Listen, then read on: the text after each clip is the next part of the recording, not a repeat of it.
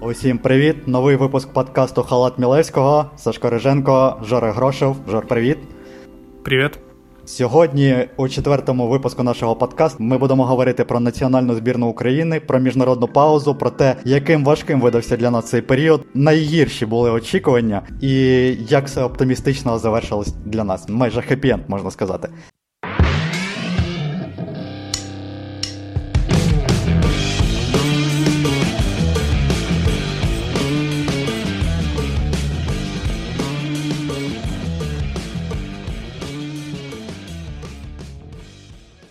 Останній наш подкаст був присвячений важкій ситуації у збірні України через коронакризу. Ми говорили про орієнтовний склад. Він частково виправдався. Проте, як би там не було, давай ще швиденько згадаємо події, які відбувалися. Тут декілька хвилин займемо у наших е, слухачів. Отож, після матчу між Десною та Шахтарем стало відомо, що весь склад Донецького клубу чемпіонів України не зможе прибути на збір національної та молодіжної збірних України через те, що футболісти пішли на самоізоляцію. Двох гравців команди Андрія П'ятова та Тараса Степаненка виявлений коронавірус. Додаємо до цього травми Зінченка, Супряги та Буяльського, і виявилося, що Андрій Шевченко і так був, був змушений використовувати фактично другий склад збірної не лише у товариському матчі проти Франції, а й у офіційних іграх. Декілька гравців у вигляді того ж Марлоса Коваленка все ж прибули до національної збірної Трубін приїхав до молодіжки і відіграв навіть встиг відіграти проти Північної Ірландії. Проте навряд чи цей склад можна назвати основним, і все одно доводилося важко. Тим паче проти Іспанії ми ще до цього перейдемо. Звісно, ми ще втратили Маліновського через дискваліфікацію. Тобто ситуація кадрова була непроста, це дуже м'яко скажучи. Ну і результат проти Франції став дуже важким ударом по всіх, по футболістах, по тренерському штабу та й по вболівальниках. Це був однозначний нокаут у перших трьох раундах. Декілька слів про матч проти Франції. Поразка Поразка 1-7. Жор, чи можна тут щось обговорювати, зважаючи на такий рахунок? Ну, знаешь, да, действительно, поражение тяжелое, и я вот слышал часто фразу, что, ну, давайте не расстраиваться, это опыт, а мы играли не основным составом, у нас много травмированных, не забывайте, у нас один вратарь и Шавковский на 45-летний на скамейке запасных, да, я это все понимаю, но в то же время я понимал, что счет 1-7, это 1-7, это все равно войдет в историю как самое крупное поражение, и как по мне, такого было допускать, ну, нельзя, то есть мне, для меня этот матч лично показал, что у Шевченко на тот момент как бы не было плана Б, то есть все равно он пытался гнуть свою линию, играть вот этот короткий паз, выход из обороны. То есть, ну, против топ-сборных это не работает, особенно против таких, как Франция, особенно когда у тебя нет четырех, там, основ... четырех-пяти основных футболистов основы. Э, Чотирьох або п'яти футболістів, які вміють тримати м'яч. Да, то есть, ну, не забывать, которые именно заточены под эту, как бы, схему, под эту схему игры, которая нарабатывалась. То есть, основной костяк, который был у Шевченко. И, как по мне, ну, то есть то было достаточно обидное поражение, и многие говорили не расстраиваться, но у меня были вопросы, скажем так, мне было достаточно, ну, скажем так, не то, что тяжело, но не очень приятно проигрывать 7-1. Согласись, что это счет, который останется, ну, навсегда, поэтому опыт это хорошо, но проигрывать так нельзя, ни при каких условиях. То есть чехи, например, тоже в свое время потеряли там всех игроков основы, но шотландцам они не проиграли 7-1, я хочу напомнить, а проиграли всего 1-2. Хотя они играли не против чемпионов мира, но все-таки и, и Чехия это не сборная Украины, не занимала первое место в группе с Португалией. Е, так, хто не в курсі, у вересні була ситуація схожа з нашою збірні Чехії, коли також був у таборі команди виявлений коронавірус, тому всі збірники були відправлені на самоізоляцію, не можна було грати за національну збірну. І через це грала там абсолютно нова команда, зібрана кого знайшли, так би мовити, поруч. Були питання, чи відбудеться той матч. У нас, як ви знаєте, також е, була ситуація, були думки і роздуми, чи відбудеться матч проти збірної Франції, чи дійсно у нас немає хворих на той момент перед початком гри. Коронавірус, на щастя, гра відбулася. Повертаючись до нашої збірної України, Жор, я так би мовити, от е, з аналізом, так я з тобою погоджуюсь. Немає особливого сенсу тут що говорити. Як на мене, цікавіше говорити про персоналії гравців. Ми побачили дуже багато імен, так. Юхим Конопля е, дебютував у збірні України. Харатін, Олександр Харатін уже грав, тим не менше він отримав також ще один свій шанс. Олександр Зубков вийшов у стартовому складі. Там загалом було 5 дебютантів. так? Давай їх перелічимо. Конопля, Бущан, Забарний, Зубков і Чеберко. Що можна сказати по дебютантах? Давайте спершу зупинимось на тих, хто, на жаль, не порадував, і найближчим часом він навряд чи отримає місце у основному складі.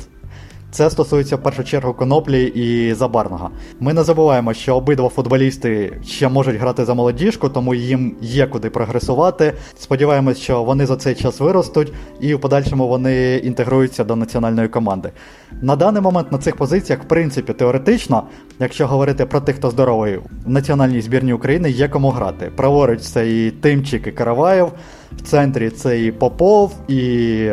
Кривцов і Матвієнко, тому заміну і Забарному, і коноплі ми можемо знайти.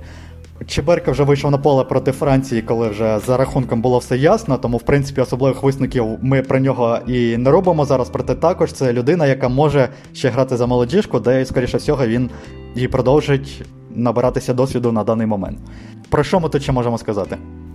Ну, как бы все. Ну, счет 7-1, о чем, о чем тут вообще говорить? Давай лучше перейдем к, не, к поражению, но не настолько обидному, к Украине-Германии матчу, который хоть и, скажем так, мы на, заработали ровно столько же очков, то есть ноль, но в принципе матч был совсем другим, как по мне.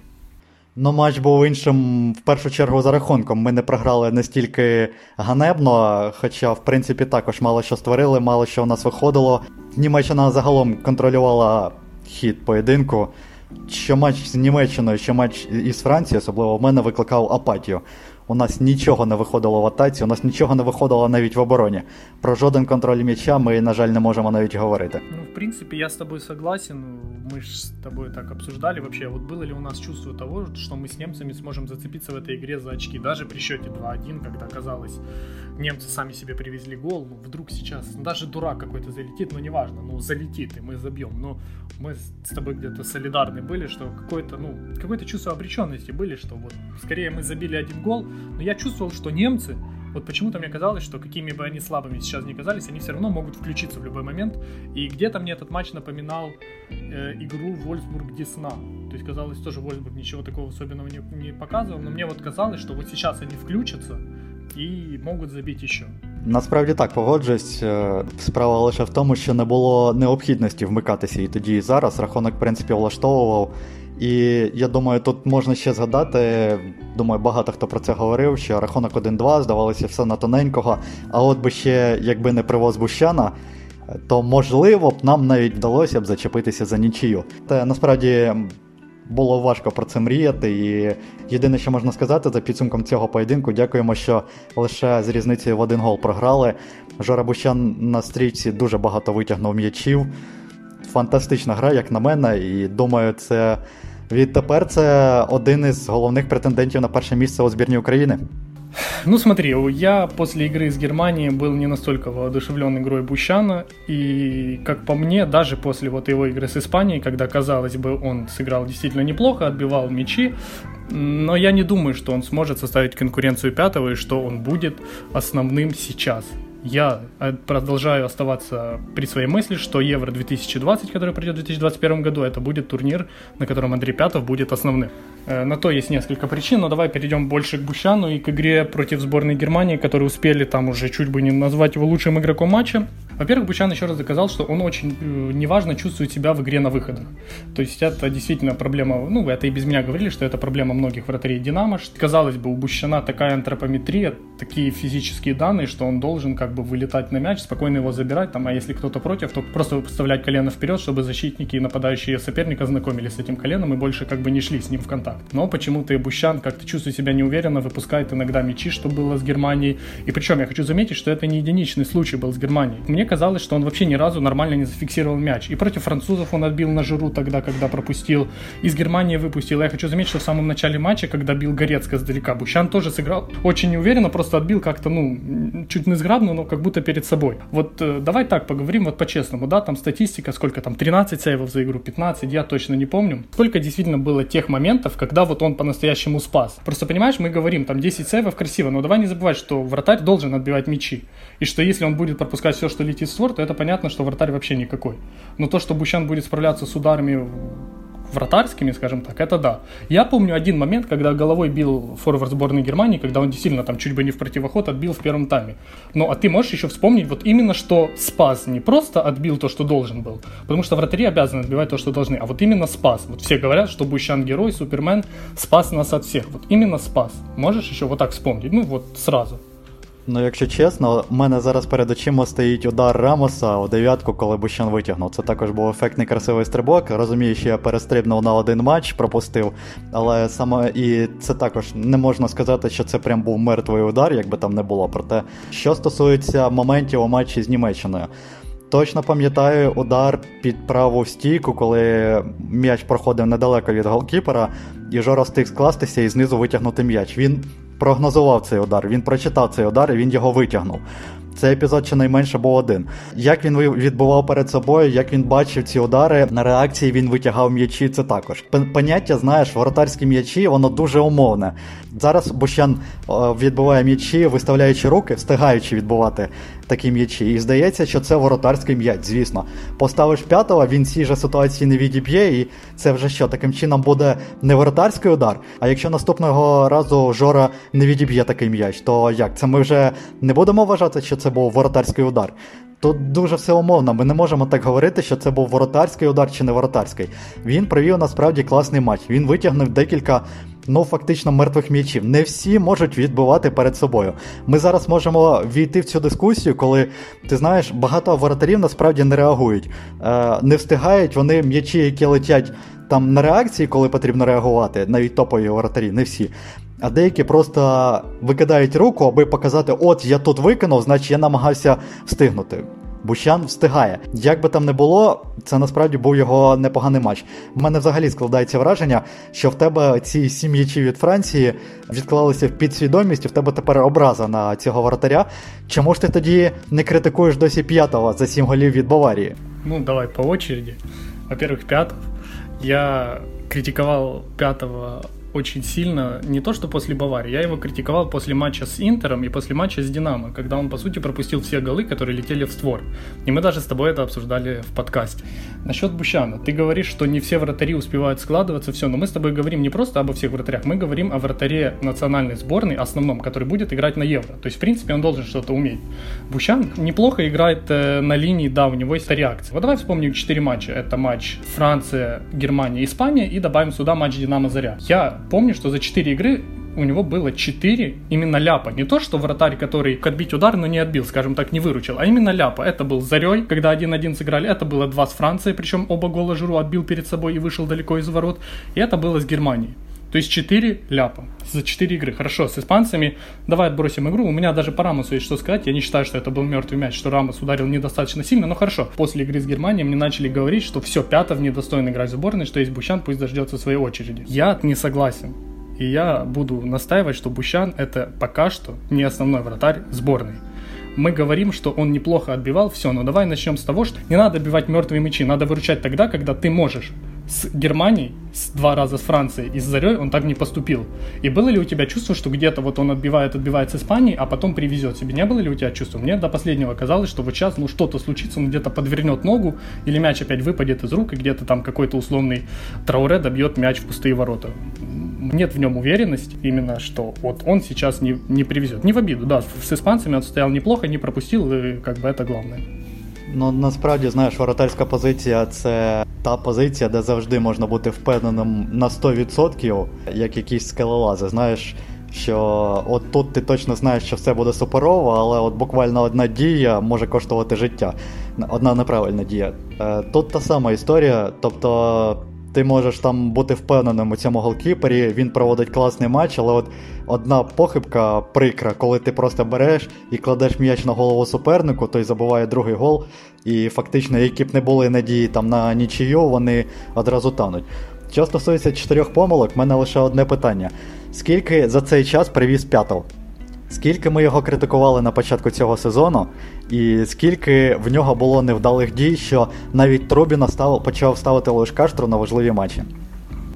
Ну, Трубина, во-первых, на важный матч его не ставил, потому что я хочу напомнить, что игра Динамо-Шахтер в Суперкубке все равно выходил пятов.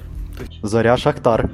Ну, я не сказал бы, что это прям супер важный матч. Давай так, даже если бы Трубин не привез пару ударов ближний, он бы все равно не играл в Лиге Чемпионов. Это мое мнение. Я не знаю, правильно это или нет, мы с тобой это когда-то обсуждали, но все равно бы играл Пятов. Это во-первых. Во-вторых, Пятов привез. Он привез гол с Интером, первый. Именно привез, когда отдал неправильную передачу. И он привез Динамо гол с Жержином. Два. В начале сезона. Бущан, опять же, не подумайте, что я критик Бущана. Он мой тезка, как бы Георгий Георгий обижать просто так не будет. Но все-таки я просто к тому, что овации, вот эти там хлопать, если бы не Бущан, то все пропало. И что Бущан заслужил место основы в сборной, я считаю, что они как бы не то что преувеличены, они как бы очень сильно бегут впереди украинского этого паровоза.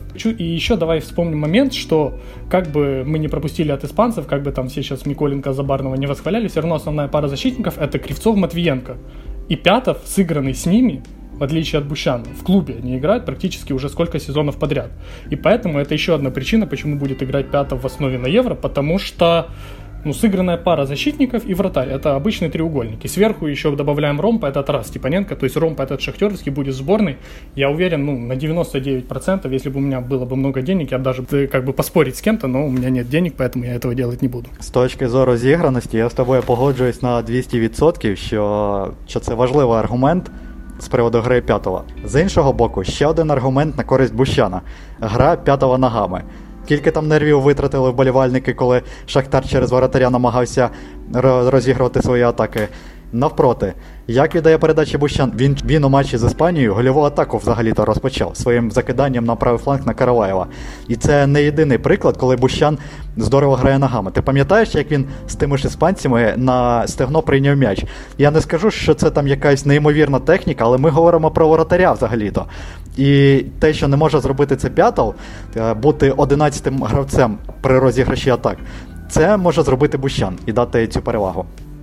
Ну, Бущан может и лучше играть, но ногами. Но давай не забывать, что пока что Бущан не стоял в тех матчах, когда Украина пыталась через короткий пас разыгрывать удары. Все-таки игра Украина-Испания, это было чуть другое, чем, скажем так, игра Испания-Украина, когда мы проиграли 4-0. Я думаю, ты тут согласен, что мы критиковали пятого, что все передачи не туда, но вчера была чуть другая манера игры, и мы еще не видели Бущана именно в таком вот испытании. Мы потом поговорим про там план Б Шевченко в матче с Испанией, все, мы сейчас говорим про вратаря, но мы еще не видели как бы самого Бущана в этом. Это во-первых.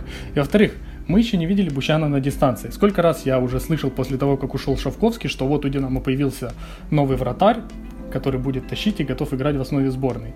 И это все быстро заканчивалось. Сколько раз я слышал, что в Шахтере появился вратарь, который готов играть в основе Шахтера, и все равно Пятов стоял основным. Пятов обладает уникальным свойством какого-то спокойствия и какой-то магии, когда все его конкуренты лажают и теряют свои места, а Пятов все равно остается. Он вечный. Пущана мы хвалим очень рано, и очень рано мы говорим, что он будет основным в сборной. Рассматриваться второй вратарь может быть. То, что Пятов капитан, еще и капитан, давай не забывать, будет основным, ну, сомнений нет. Буквально ще одну ремарочку зроблю по Жорі Бущану, звісно. Ти говориш про психологічну стабільність і стійкість п'ятого. Я тобі також нагадаю, що після привозу у матчі з Німеччиною були після цього були декілька серій, які показали, що особливо якось вплинути ця ситуація на воротаря не змогла цей пропущений м'яч. Звісно, було неприємно, проте він не розсипався, а продовжив старався продовжувати грати на тому ж рівні, який у нього є на даний момент.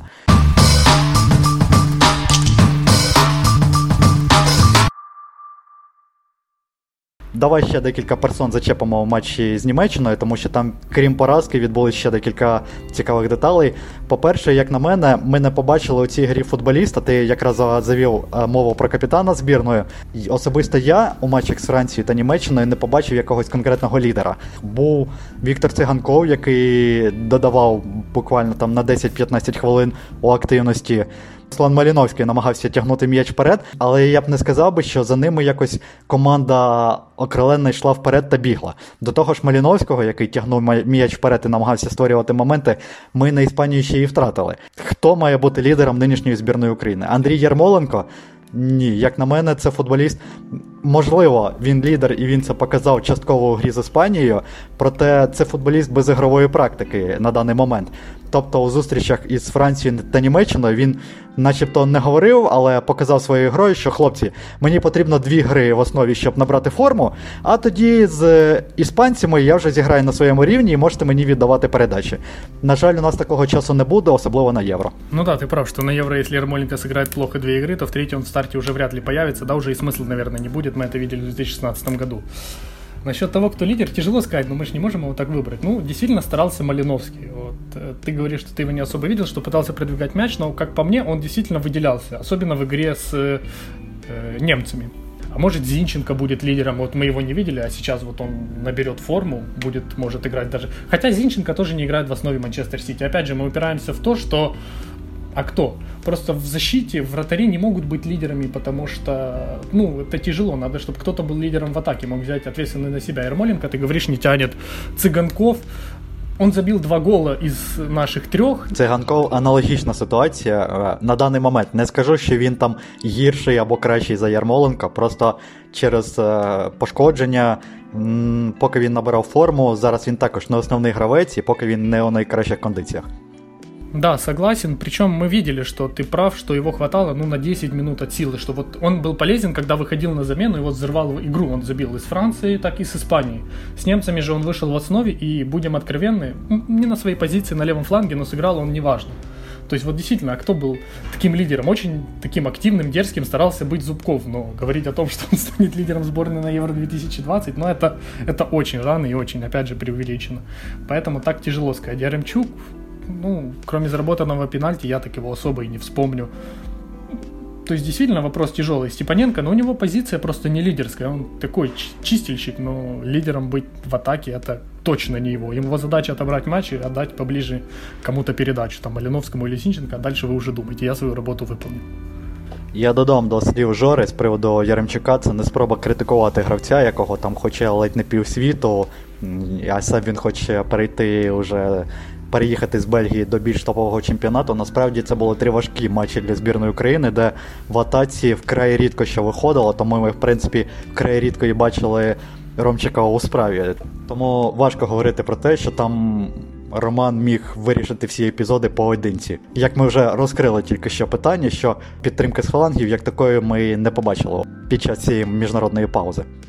Да, я согласен, и я поддержу тебя, что мы здесь вообще никого не критикуем. То есть ты сказал, что мы не критикуем Яремчука. Мы, мы, не, мы стараемся не критиковать, а просто искать недочеты, чтобы в будущем как бы игроки играли лучше и как бы послушали нас и действительно подумали, блин, ну правы пацаны, да, надо вот обратить на это внимание, на это. Насчет Яремчука я бы сказал, что вот сейчас его позиция основного в сборной будет под вопросом, потому что будет здоровый Супряга, который играет основным в Динамо. И он, я делаю ставку, что он будет очень серьезно конкурировать и вполне может выиграть выиграть место в сборной основного игрока к Евро. Потому что, опять же, многие критикуют, что он не забивает голы, но я буду говорить еще и еще, что сейчас он играет хорошо, он в хорошей форме, он подходит и под стиль Луческу, и может подойти под э, стиль Шевченко. То есть я бы на месте Яремчука, мы многие говорим, что в плохой форме сейчас Мараес в Шахтере, Поэтому, а вот появился Супряга, и он действительно будет конкурировать с Яремчуком. Опять же, мой прогноз, ты сейчас можешь со мной не согласиться. Я та погоджуюсь. Просто хотів додати ще до твоїх слів, що не потрібно вважати, що якщо позиція нападника, це обов'язково він потрібен забивати більше всіх у команді. Він може стати найкращим асистентом. І от саме таку роботу Супряга в тому числі і виконує. Він ясно, поки не найкращий асистент там чемпіонату України. Проте так як він віддає там передачі гравцям, які вриваються з глибини, показує наскільки він важливий, що не обов'язково лише завершувати моменти, а можна відтягнутися назад, відтягнутися на фланг і так створити момент також, загострити ситуацію. Ну, я полностью с тобой согласен. Можно даже далеко не идти за примерами. Сейчас посмотреть на лондонский Тоттенхэм. Казалось бы, Гарри Кейн там был основой сборной, забивал много голов. Пришел Мауриню, и он уже лучший ассистент команды. То есть не обязательно форвард должен много забивать. Это как пример, что он отдает уже по 4, по 4 голевых передачи в матч.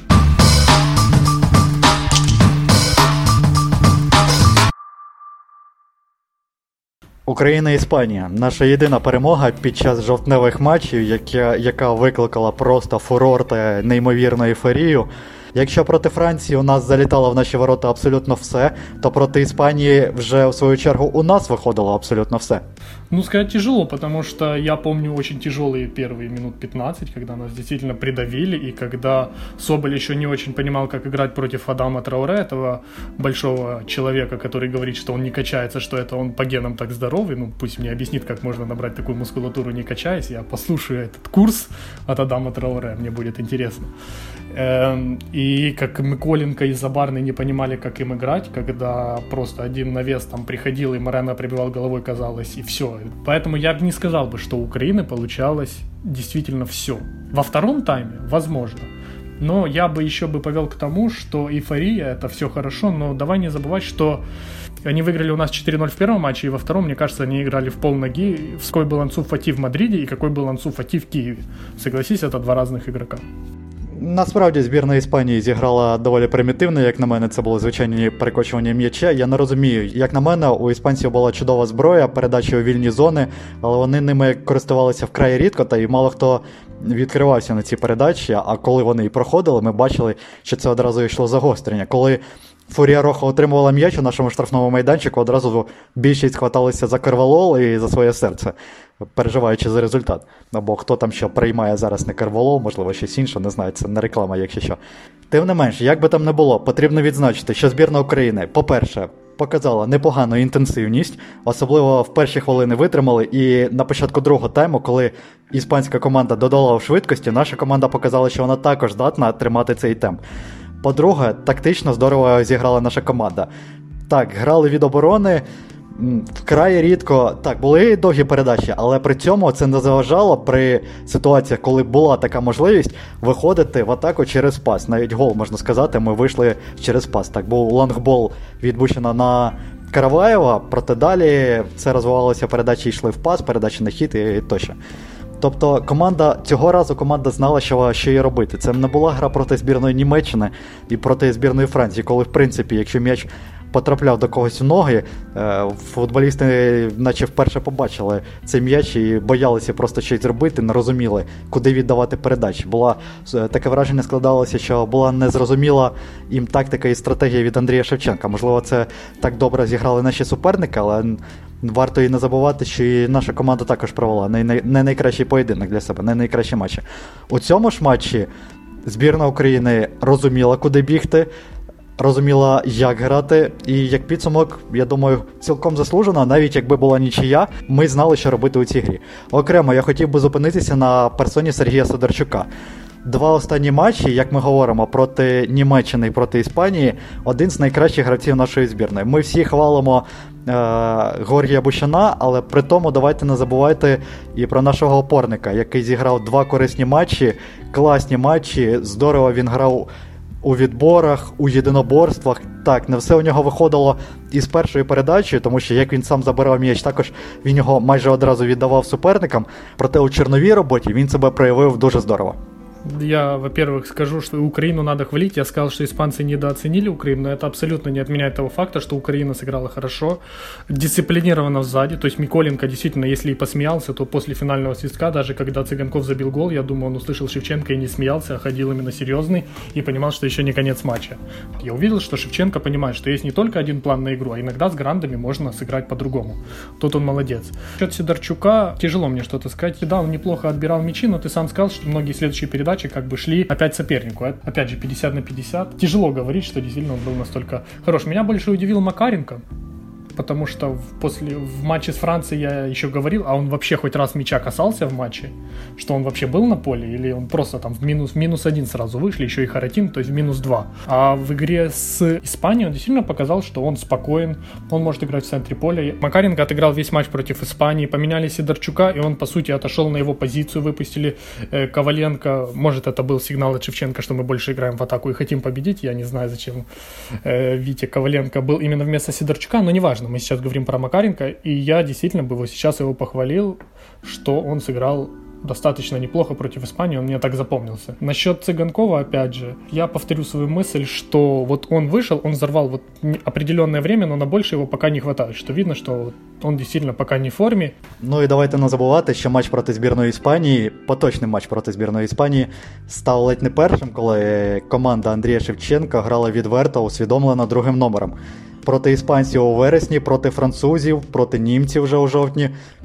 Якось команда намагалася ще через контроль м'яча поставити гру, а зараз це була цілеспрямована компактна гра біля своїх воріт. В принципі, це принесло результат. Ну да, мне кажется, что Андрей Шевченко перед игрой позвонил Мирче Луческу и спросил, ну, у меня Миколенко забарный в центре обороны, а как с ними играть? Вот ты добыл результат, пожалуйста, помоги.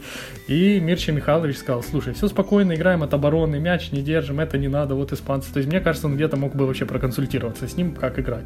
Но давайте не забывать, что вот такой вот футбол, больше с упором на оборону, он дал результат сейчас, но он не будет основным у нашей команды при Шевченко. Шевченко все-таки требует от своих игроков, ну, больше играть в футбол, больше контролировать мяч. Все, мне кажется, это правильно. И я уверен, что с Австрией, что с э, командой из четвертой корзины, которая у нас будет, это либо Грузия, либо Македония, мы будем играть совсем другой футбол. И я рад, что Шевченко осознал, что можно играть не в один футбол, а иногда можно отойти от своих принципов и с грандами поиграть совсем по-другому. И как мы видим, это дало результат. Мы не пропустили ни 4, ни 7 голов, а мы еще и выиграли. Проте це не заважає Андрію Шевченко грати проти тієї ж збірної Нідерландів, за яку ми говорили, і другим номером відточити ще раз цю гру, побачити, як виглядає збірна, тому що умовно у плей-офф вже там на першій другій стадії, якщо попадеться знову ж якийсь топовий суперник, спробувати грати у свій футбол, як ми вже бачили приклади у цьому жовтні, не вийде. Тому доведеться грати більше від оборони, менше володіти м'ячем. И давай не забывать, что даже в любом матче это может тактика ну, быть нужна. Даже если мы, например, выйдем из группы и будем играть не стопами, но, скажем, будем вести в счете и остается 15 минут, мы же не будем там стараться увеличивать преимущество. Иногда полезнее сыграть больше от обороны. Ну ти ж сам прекрасно знаєш, що вболівальник, якщо команда виграватиме 1-0 там проти Франції, відійде до оборони, пропустимо в разі чого, навіть якщо не пропустимо, багато хто критикуватиме і говоритиме, навіщо відійшли від своєї моделі гри, якщо вона принесла один гол, потрібно було і надалі йти вперед. Я скажу фразу, затертую уже до дыр в футболе, но самое красивое в футболе это всегда счет на табло. И Можно, если мы выиграем 1-0 у Франции в плей-офф, ну, скажем так, определенную часть матча будем играть от обороны, и кто-то будет еще недоволен, ну, извините, как бы у нас в составе тоже не Лионель Месси играет, у нас нет ни обладателя золотого мяча и ничего, поэтому, как бы, если будут такие люди, я очень удивлюсь. Ну, это лишь бы уже люди, лишь бы покритиковать, мне кажется, Шевченко и всех остальных. Ну, они могут к чему угодно прикопаться. Сейчас скажут, мы выиграли у Испании, а почему не 4-0? Почему мы не отомстили за 0-4? Что это такое?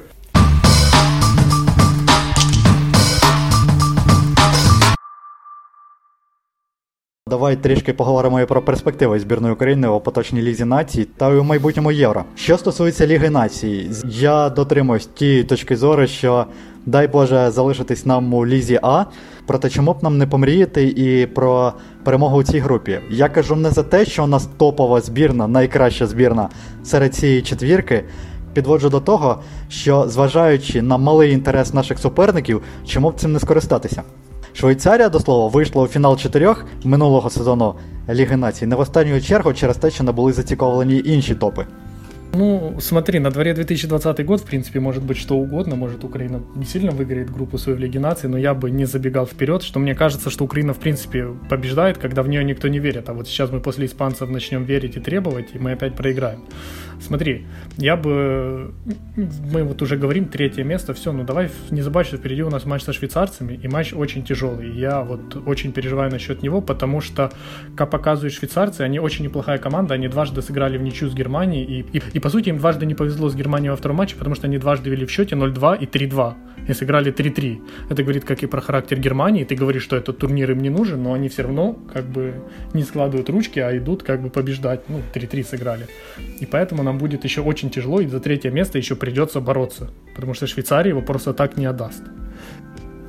Ну і не забуваємо, що у листопаді нашу збірну очікує два виїзних матчі проти Швейцарії, проти Німеччини. І також не забуваємо, що ці матчі Ліги націй будуть між іграми першого та другого кола у Лізі Чемпіонів. Тобто, звісно, і Луїш Каштро, і Мір Луческо будуть витискати все з гравців на Лігу Чемпіонів, на Єврокубки.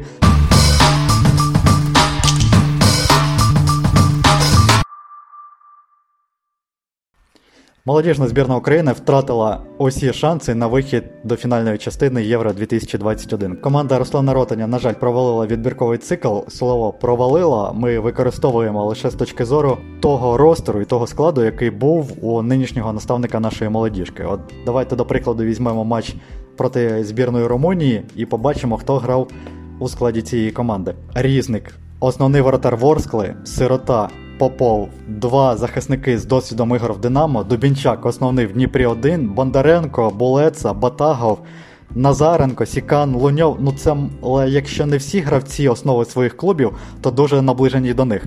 І не забувайте, що у цьому списку не вистачає коноплі, забарного, Чеберка. Це ті гравці, які були викликані до національної збірної України. Плюс Георгій Цитаїшвілі виходив на заміну у матчі проти Румунії, який ми виграли 1-0. Проте, як би там не було, край важкий матч нам видався. Перемога 1-0. Я думаю, справедлива там би була б нічия у цій зустрічі. Як би там не було.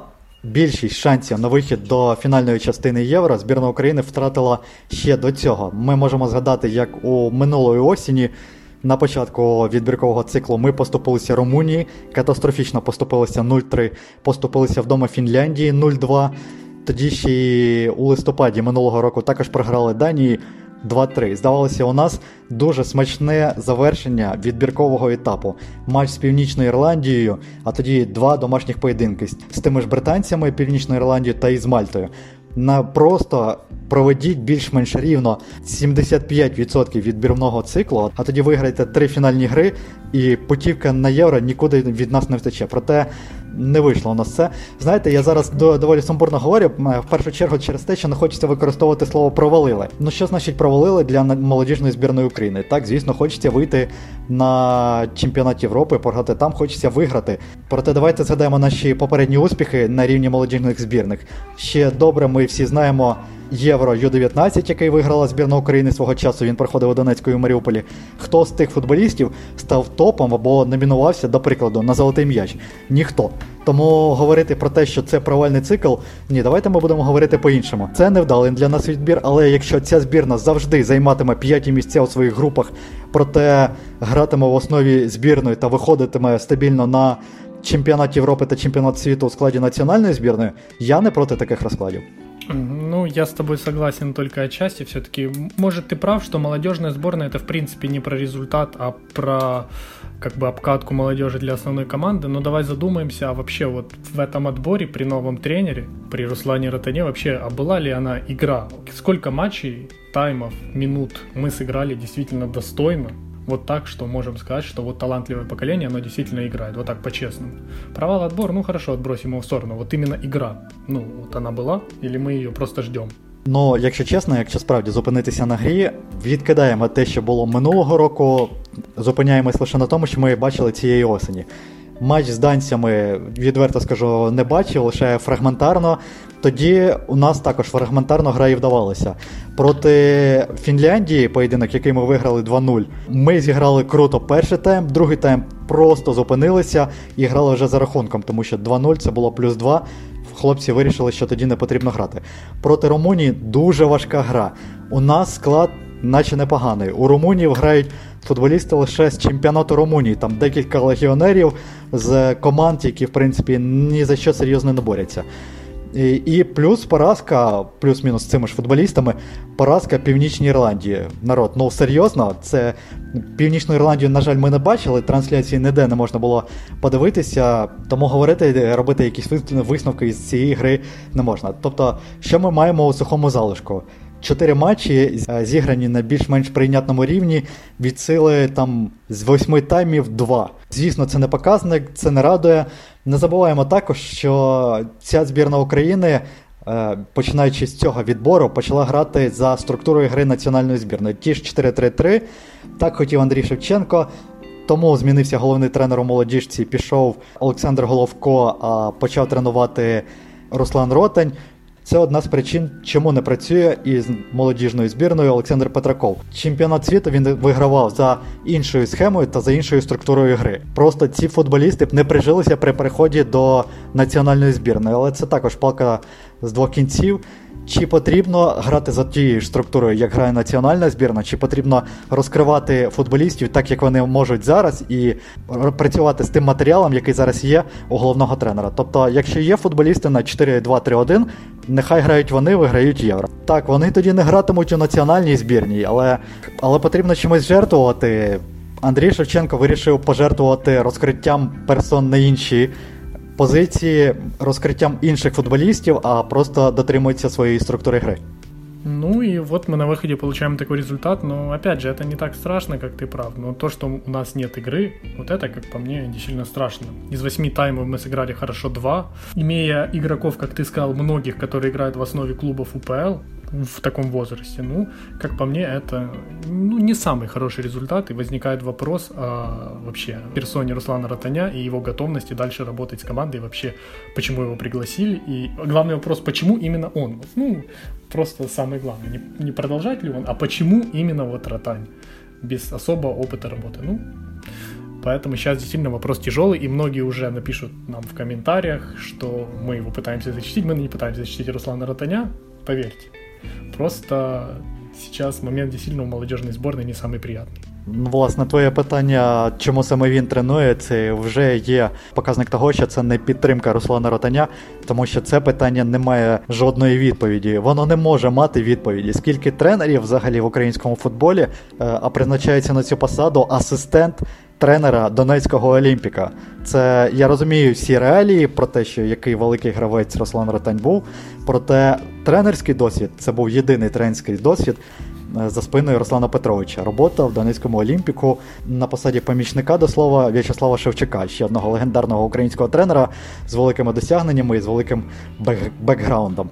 Да, почему тогда не пошел Вячеслав Шевчук тренировать молодежь, а пошел его ассистент? Может, не пригласили или отказался? Интересно тоже было бы узнать. Или просто он хотел поработать экспертом всю жизнь, решил пойти по пути Гарри Невилла. Чуть-чуть потренировал и сразу в експерти. Как бы. Так... Але я все ж думаю, потрібно Руслану Ротаню дати ще один відбірковий цикл. Ми пам'ятаємо Андрія Шевченка, його відбір до чемпіонату світу в Росії, провалений для багатьох на щастя, провалений, можливо, спеціально провалений. Ну і от фраза провалений умовно, ми розуміємо, так? Я досі не розумію, чому багато хто вважає, що вихід на євро або чемпіонат світу повинен бути для нас е, обов'язковим завданням. Ну, буває таке, що і не виходять і більш топові збірні, а ми ставимо собі таке завдання. 100% ми ми повинні там грати. Як би там не було, цей відбір Ротаню не вдався. Він свої шишки понабивав. Побачимо, що буде у наступній кваліфікації. Можливо, справи дійсно стануть кращими, як це вийшло і в Андрія Миколаєвича Шевченка.